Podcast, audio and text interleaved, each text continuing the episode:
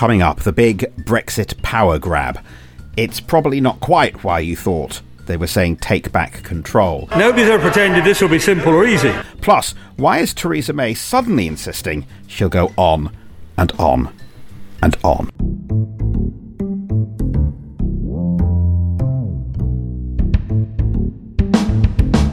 Hello, Paul Osborne here. Thank you for downloading the latest podcast. Now, do you remember the all new, humble Theresa May? No, neither do I. But anyway, after the electoral kicking she received back in June, she did at the time seem to accept that she could no longer act like a dictator all of the time. That, however, appears to have been a distinctly limited phase. A little later, we'll get on to her apparent desire to remain in office for the rest of time. But first, let's turn to the never ending fiasco that is Brexit. Because that is the Brexit clock. It has been ticking relentlessly in a cupboard since the end of March. Inaudible, it seems, to David Davis. The Brexit Secretary appears convinced we have all the time in the world for the rest of the EU to come around to the idea that they need Britain far more than Britain needs the 450 odd million people who live in the rest of Europe. And while at times these negotiations have been tough, it's clear that we've made concrete progress on many important issues.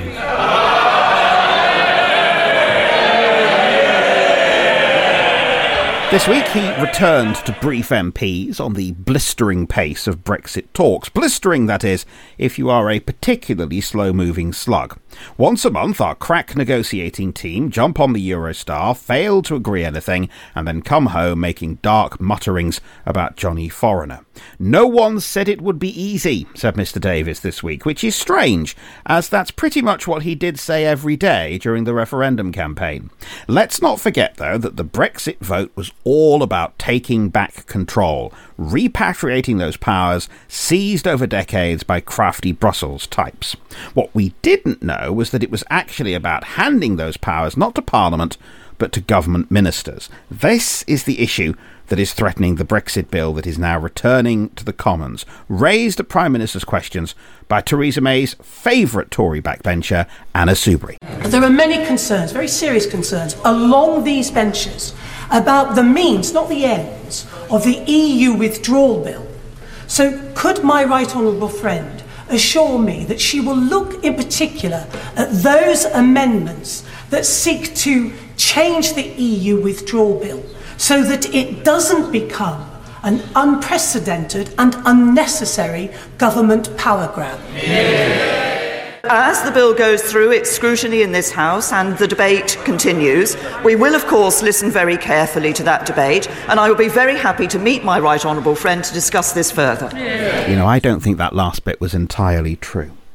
Let's bring in Robert Meakin. Uh, Robert, what Anna Soubry was complaining about, what a lot of people uh, are complaining about, is this Henry VIII clause, as it's called in this Brexit bill. It's a little complicated, so strap yourself in. The bill means that all EU law gets incorporated into British law, so that come the glorious Brexit day, there are no sudden changes. But what it then does is gives ministers these huge sweeping powers to change those laws without actually going back to Parliament to get approval. Now, that doesn't seem to sit terribly comfortably with the idea that this is about restoring democracy and bringing those powers back to Westminster. No, I noticed that our esteemed Brexit Secretary, David Davis, has, has stressed that this would be a situation that would be time limited. Uh, but quite how time limited that would be uh, is obviously open to a debate. It obviously causes a huge amount of discomfort. The very idea that willy nilly you could have Tory cabinet ministers changing laws, enforcing laws on this country in that way. Now, the Conservatives point out that these things, secondary powers as it's called, have been used for decades have been used by both Labour and Conservative governments, and there have been allegations against both Labour and Conservative governments that they have been abused to push through changes to laws without proper consultation. It is, however, the reason that Labour has given for saying it will vote against the bill. There's probably a little political opportunism there as well. It doesn't help the fact that Labour's stance on Brexit is even more complicated now than it was a couple of weeks ago. They're all over the place uh, presently. You, you hear all manner of Labour front benches, you know, frequently contradicting themselves. So, I mean, their, their credibility on this issue presently, however much trouble the Tories have got, the credibility of Labour is very open to question at the moment. Well, Labour was for Remain in the referendum and still broadly seems to think that Brexit's probably going to be a bad idea, but accepts the referendum result and says there's no going back from that, you have to leave. But now it also wants to stay in the customs union for many years more than the Conservatives want, possibly forever even though senior figures in Labour have said in the past that staying in the customs union is tantamount to staying in the EU by the back door, and they're against that. So obviously that's about as clear as mud. At the centre of this bright new Labour Brexit policy is whether you genuinely think that Jeremy Corbyn or John McDonnell believe in it. And honestly, clearly they don't. No, I think that's that's quite clear. I mean, Jeremy Corbyn's uh, performance throughout. I mean, the actual referendum itself was ambiguous at best. It's difficult sometimes to understand where Jeremy Corbyn is coming from on Europe. He just seems to want to have his cake and eat it. And really, as you say, it, it, it, you can't help but think the opposition are playing games, that they are seeing are a significantly weakened Conservative government. They know that this issue is an issue that could potentially bring down the Tory government at some point. and so they're poised. They're sort of they're they're, they're holding back fire in, in many ways and not not making their own position clear because they think the Tories could self-destruct. And of course, Labour saying they're going to vote against the bill makes it much harder for Tory rebels to walk through the lobby with all those Labour MPs, and so it actually damps down the idea of a Tory rebellion, though to be honest, there was very little chance that a significant number of Tory Remainers were going to rise up in this Commons vote against a hard Brexit. They're going to do it at the committee stage, the sort of the less dramatic bit that isn't played out in the full glare in front of the cameras in the Commons chamber. And it's that committee stage where they go through the bill line by line. That's where the real work of trying to water down the government stance on Brexit is going to happen. Fundamentally, though, Tory critics of the government's stance do have a point because if there ever was a Commons majority for a hard Brexit, and there probably wasn't, then there certainly isn't off the back of the election result. No, I think that's true. At the same time, I think if you are a pro European uh, Tory member of parliament, and there are plenty of them presently, they have to, you know, be careful in the way they choose their timing because, as you say, they can't be seizing on every detail and rebelling every week over the next few months. As you say, it, will come at key stages further down the line. They're going to keep their powder dry. But rest assured, of course, that it, there's going to be a very bloody and nasty battle inside the Conservative Party and that's only just over the horizon. Interesting to see Theresa May's government defaulting back to that sort of control freakery that got them into so much trouble in the run up to the general election, with all these newspaper columns saying, you know, if you if you vote against us, if you if you rebel, if you object to anything, if you put forward any amendments or changes at the committee stage, that is effectively the same thing as handing Jeremy Corbyn the keys to Downing Street. It's a ludicrous argument because the pro Brexit campaigners said this was all about restoring democracy, repatriating those powers to MPs, making them sovereign again,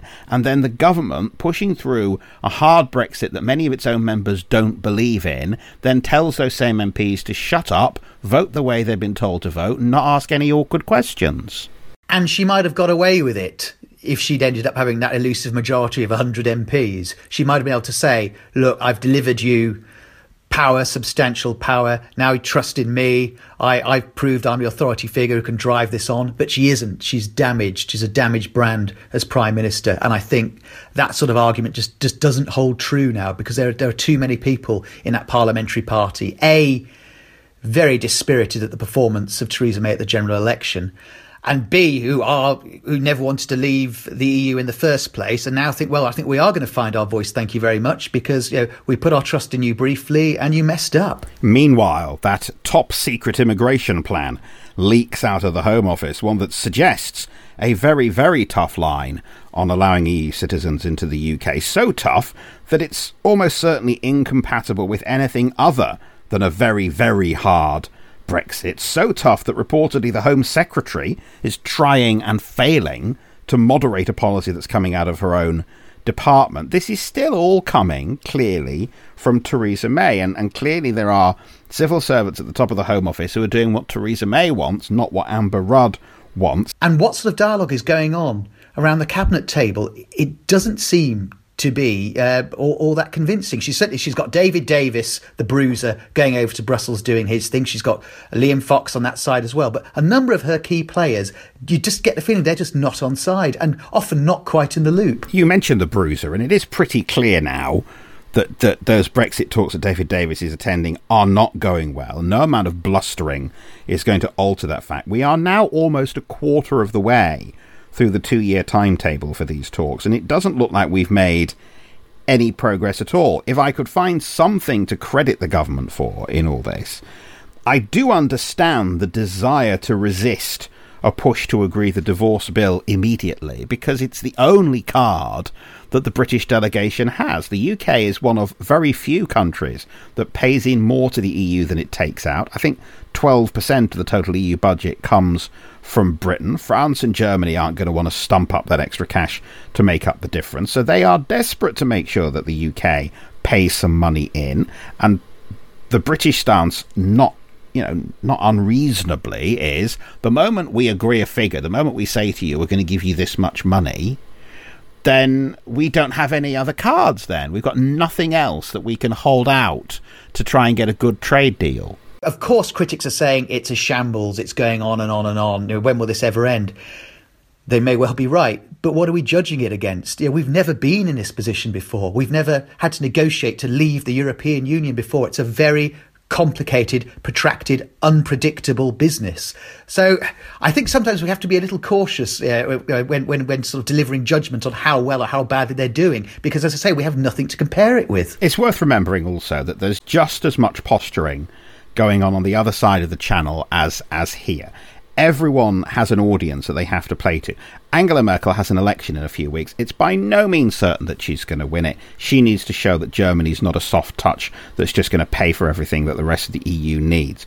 Michel Barnier, who's leading the negotiations, has 27 member states who all want to see that he's doing his best to teach the Brits a lesson. He even said that explicitly this week. I am going to teach the Brits the cost of leaving the EU. Brilliant move, by the way, which fulfills every conceivable stereotype of the unaccountable, arrogant Brussels bureaucrat. That is what fueled the whole Brexit campaign in the first place. There'll be all sorts of amateur dramatics over the next few months. I wouldn't be surprised if we even walked out at some point. You know, it's it, it it's that sort of environment we're dealing with presently, and it's uh, there, there's lots of um, slogans and threats being delivered from either side.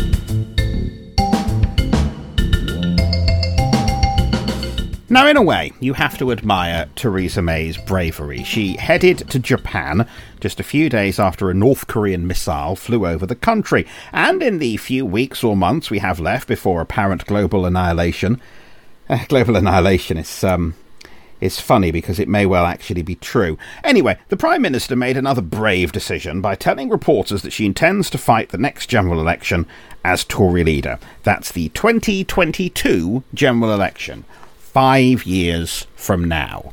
Um, Robert, every time Theresa May goes on holiday, she seems to have a big idea, and nobody near her who says, you know, do you think that's wise necessarily? Last time, it was to hold an entirely unnecessary general election that destroyed her credibility and wiped out her majority. This time, she has somehow returned from the summer believing that despite leading her party to the edge of oblivion for no obvious reason, she can just carry on for five more years and then seek re election. I mean, the whole five more years thing is, is a nonsense, obviously. It's, it's strategy on, on their part. I don't think Theresa May really believes for a second, even in her most optimistic moments, that she's going to be Prime Minister by 2022.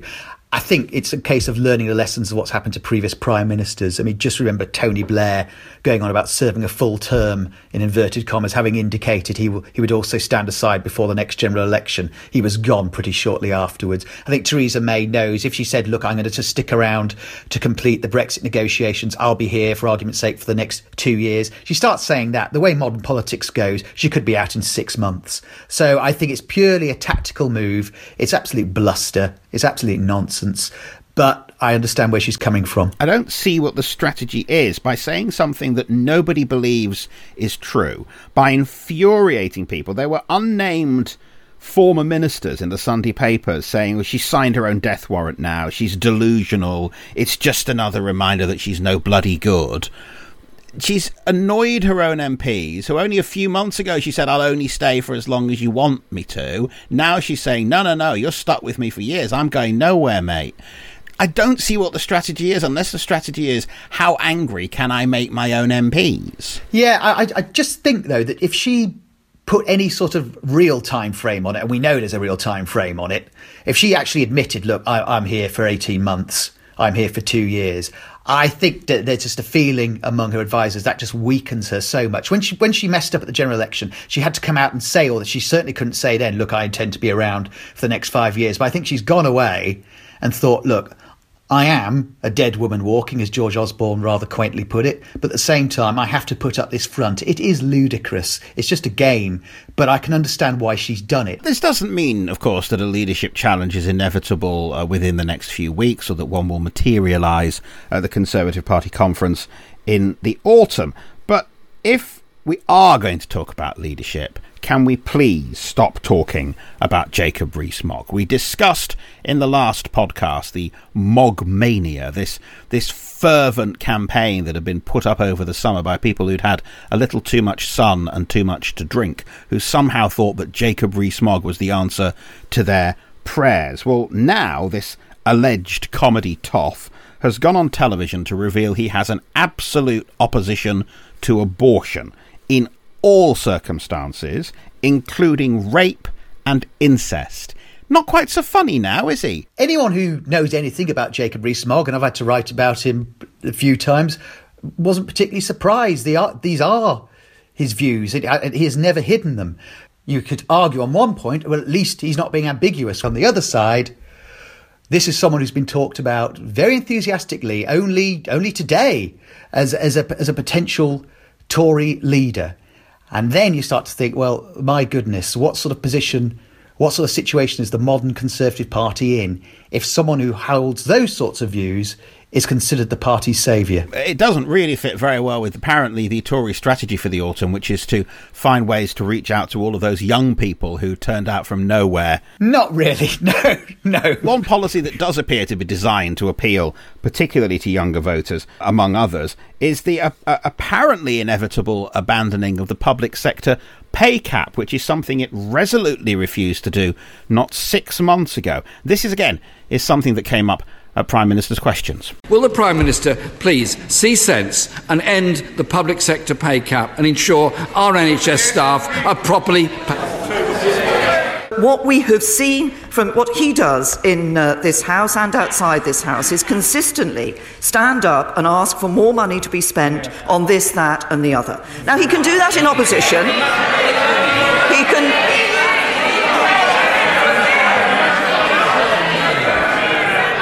Asks consistently for more money to be spent. He can do that in opposition because he knows he doesn't have to pay for it.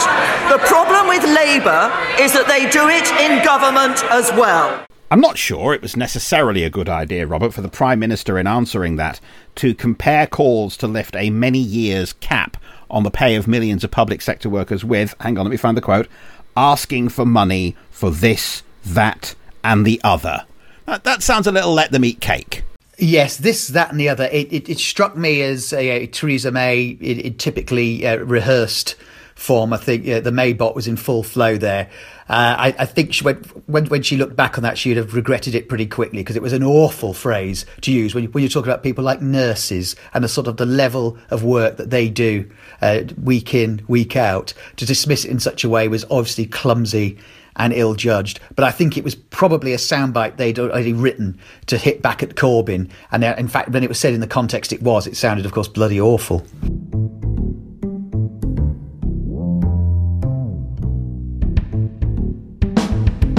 Now, we ought to turn our attention to the Labour Party for a while, though it is hard when the Tories provide quite so much to concentrate on. Uh, Labour has lost its leader in Scotland, Kezia Dugdale, who just just seems to have had enough, frankly. And then there's the case of Sarah Champion, who was the Shadow Equalities Minister. Now, she stood down after writing an article for The Sun about the failure to tackle grooming gangs targeting vulnerable young girls. It followed the latest convictions in Newcastle. Her argument was that she chose the Sun on purpose because it would put her message that politicians fail to address this issue for fear of being accused of racism in front of a lot of people in a tone a lot more direct than she would have managed in The Guardian. But she was then herself accused of racism, and in a somewhat ironic way of proving the point, was then forced to resign her front bench position. Um, Robert, it did strike me that this just reinforced the idea that dogma is still incredibly important in Jeremy Corbyn's Labour Party. I couldn't see whether, in the eyes of some Labour activists, her bigger crime wasn't that she raised this issue, but that she raised it in the Sun. I've uh, uh, lots of sympathy with her. I, I, I think she raised a very difficult but extremely important point. Anyone who's followed that uh, story recently, and I think she made a good call to actually go to the Sun. I think to actually rather than go through all the usual predictable outlets. I think I think the language she used was very forthright, was very clear. It was tabloid, but yet you need to communicate with that section of the media, whether it be the Mirror, whether it be the Sun. You need to sort of speak to that section of the British public, and I thought she did it pretty well actually, and she's been punished for it. The time was when Labour politicians absolutely thought you had to engage with the Sun to reach the kind of voters who swing elections. Now, using the Sun to reach those voters has become a sackable offence. Yeah, I mean, the Sun isn't the force it used to be when it could really make or break political leaders and general election campaigns. But it's still it's still, I, believe, they're the most read newspaper in the country. It's just pure logic to say, yes, sometimes right, they might not be our cup of tea, but at the same time, sometimes we are going to communicate with them directly. And as I say, I thought she was discussing an extremely difficult, sensitive, you know, terrifying issue, to be honest, in, in a very frank and intelligent, bold way uh, to Britain's biggest newspaper, and yet as a result, she loses her job. I think that uh, says a lot about the current Corbyn administration. Well, meanwhile, the lineup for the Labour Party conference is out, as eagerly anticipated as any Glastonbury stage. Sadly, though, there is no time for the mayors of either London or Greater Manchester or the Shadow Defence Secretary, all people who, it has to be said, are not necessarily thought to be overly keen on Mr Corbyn. But don't worry, the crowd pleasers are still there Diane Abbott, John McDonnell, reviving their sole greatest hit, singing the same song about loyalty to the leader. Uh, the Labour conference does sound like the hot ticket this autumn. It does, but they, they had their moment in June. Everyone was would have thought by now there was going to be a Labour leadership contest uh, come this party conference. They thought Corbyn would have failed dismally at the election. Of course, none of those things happened. So he's going to bask in the glory, and he doesn't feel the need to allow any of his critics to have a significant platform. I, I, yeah, you, you could say at one point it's the control freakery of Corbyn and co. Presently, on the other side, it, it's understandable. He's had to weather so much criticism, so much abuse from his own party, namely the parliamentary ranks. Maybe he can be excused from wanting this to be his show and his show alone. He's going to bask in the glory of Labour losing a third successive general election. Absolutely. it's all relative. we should briefly reflect before we go on um, what is very much the bromance of the summer uh, between Jeremy Corbyn and Stormzy. Now, I'm sure we all know that Stormzy is Britain's grime sensation. Robert, I'm sure you're a big fan. Oh, huge. Got all his um, LPs. I don't know they call them LPs anymore. I don't know what they call them. No, I don't think they do. Hot tracks or something. His compact discs. Yeah, something like that. The TDK. I've got a TDK mix. C90. Yeah, yeah. He got an award at the GQ Man of the Year Awards uh, this week, presented to him by Jeremy Corbyn, and I think obviously they're they're a natural pairing. You can see why they get on so very well. Um, Stormzy is a bit of a political warrior. He's been tweeting support for nurses who've been out protesting against the public sector pay cap, and it is from Stormzy that we have learned a new word this week. So it's a bit like call my bluff. This. So what's our next word? Paigon. That's paigon. I'll spell it for you. P A I G O N. What do you think? Paigon means? I thought I thought it was something a lot worse, but am I right in saying it's along the lines of an untrustworthy person? Is that a fair Yeah. Yeah, that's right. That's that's right. It's someone who lies to you and pretends to be your friend, which apparently is his is his word for Theresa May. I mean, it could, to be honest, be most politicians or salesmen or people on television. Yeah, I mean, it, but it's still it, it is good. It's a little more imaginative than a lot of things uh, celebrities have called the Tory government. So you know, credit to him. So there we are, Paigon. Paigon. I, I look I look forward to. Uh, dropping that word into general conversation in the days in the days to come. I must admit, I did get confused at the beginning when I, I thought he'd actually said pagan. I thought I thought pagan, which obviously with Theresa May, such a well-known Christian, you know, whatever you think of her, vicar's daughter Theresa May, that well-known pagan, but no pagan. Uh, next time we will uh, we will turn our attention to the impending UKIP leadership race. There is another one coming up. You'll be delighted to know. And if you thought the last one was nuttier than a fruitcake, wait until we meet some of the candidates who are lining up to lead the People's Army over the White Cliffs of Dover. Uh, that's to come next time. In the meantime, do get in touch on Twitter at Paul Osborne. Uh, do pause too to leave a review or rating on iTunes if you have the time or the inclination. And until next time, thanks very much for listening and goodbye.